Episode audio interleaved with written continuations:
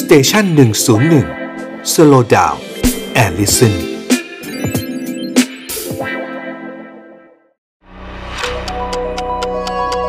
ฮิสโทฟันพอดแคสต์เพราะประวัติศาสตร์เป็นเรื่องสนุก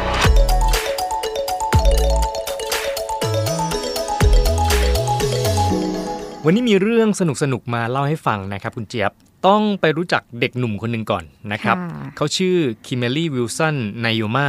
เขาก็เป็นเด็กที่เกิดโต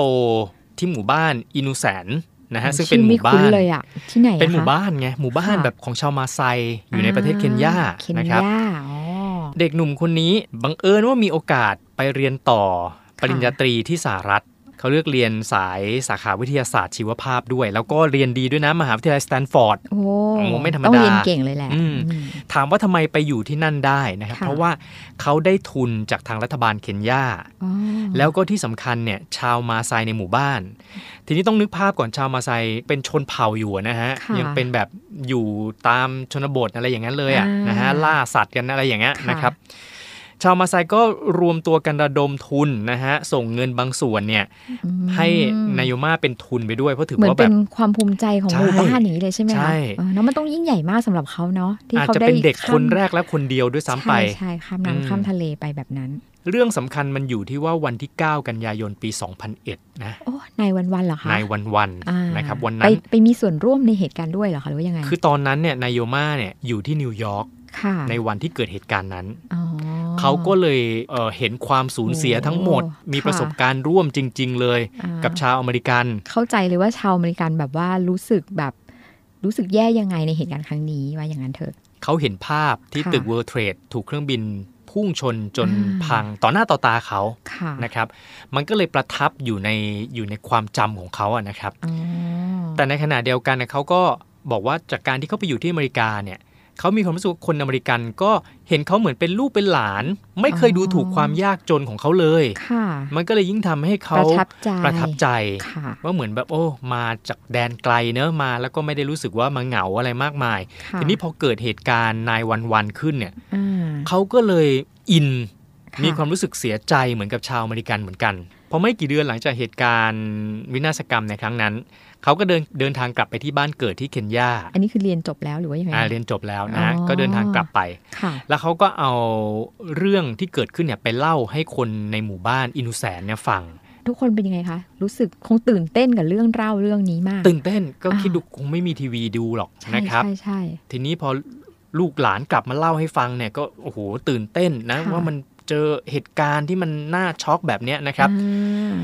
ชาวบ้านเขาก็เลยเกิดอารมณ์ร่วมครับ ค่ะ เกิดความรู้สึกเสียใจ แล้วก็คุยกันว่าอุ้ยเราอยากจะส่งมอบกำลังใจให้กับชาวอเมริกันเนาะ อ่า นะครับ แสดงออกด้วยวิธีไหนคะ ทีนี้ต้องรู้ก่อนวัฒนธรรมของชาวมาไซเนี่ยนะครับ พวกเขาจะเลี้ยงสัตว์ โดยเฉพาะอย่างยิ่งบัว อืม บัวนี่ถือว่าเป็นทุกสิ่งทุกอย่างในชีวิตเลย ก็ นะ ค ครับ งก็คงเหมือนชนบทบ้านเราเนาะ อืม เออเพราะมันเป็นเกษตรกรรมด้วยอย่างนี้ป่ะะ ครับ ค่ะ ทีนี้วัวสำหรับชาวมาไซเนี่ยคือเขาใช้ในงานเกษตรด้วย ค่ะ แล้วก็รวมไปถึงเอ่อเป็นอาหาร า คือเลี้ยงเอานม ค่ะ ดื่มเลือด เนื้ออา วัวก็ก็กินบ้างเวลามีงานเทศกาลสำคัญก็ล้มวัวแหละ อ๋อ นะครับ เพราะฉะนั้นสำหรับสำหรับชนเผ่าของเขาสังคมของเขาเนี่ยวัวเป็นสัตว์ที่มีความล้ำค่าเป็นอย่างมาก ค่ะ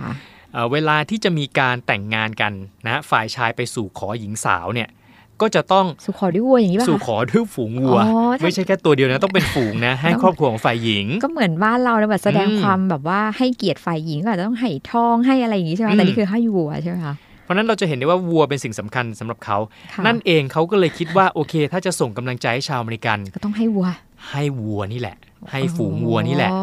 นะครับ มันก็เลยทำให้เดือนมิถุนายนปีถัดมานะ ค่ ฮะ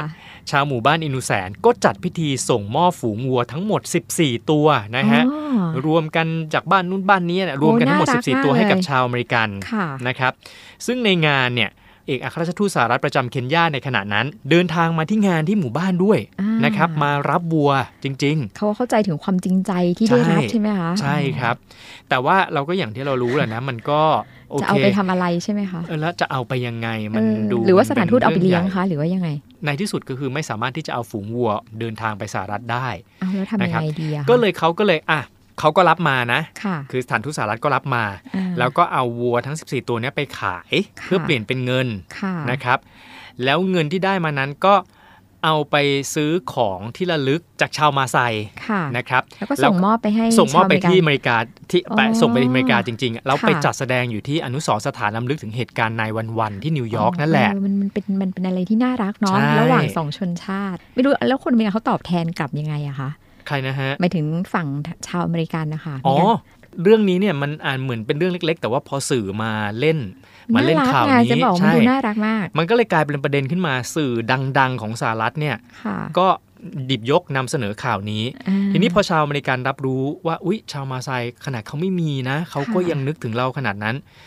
ชาวอเมริกันก็เลยเขียนจดหมายแสดงความขอบคุณ แล้วก็รมอบสิ่งของต่าง ค่ะ ๆ กลับไปให้แทนน้ำใจส่งกลับไปกลับมาเนี่ยนะ เออ ฮะ เออน่ารักอะจะบอกว่า เออ เป็นความรู้สึกที่ดีระหว่างสองเชื้อชาติ ใช่ เลยใช่ไหมคะ ได้ของที่ระลึกไป4ี่หมื่นชิ้นน่ะส่ง โอ้ กลับไปเหมือนตอบแทนน้ำใจที่คุณมีน้ำใจให้เรามา โอ้เยอะมากเลทำนยองเนี้ย เขาจะ นะฮะ เดาว่าหมู่บ้านคงไม่ได้มีคนเยอะมากขนาดนั้นสี่หมื่น ใช่ ชนิดแบบมหาศาลเลยนะคะ ครับ มิตรภาพของความเป็นเพื่อนมนุษย์นะครับ แม้จะอยู่คนละซีกโลกกันก็ตามครับ น่ารักมากค่ะ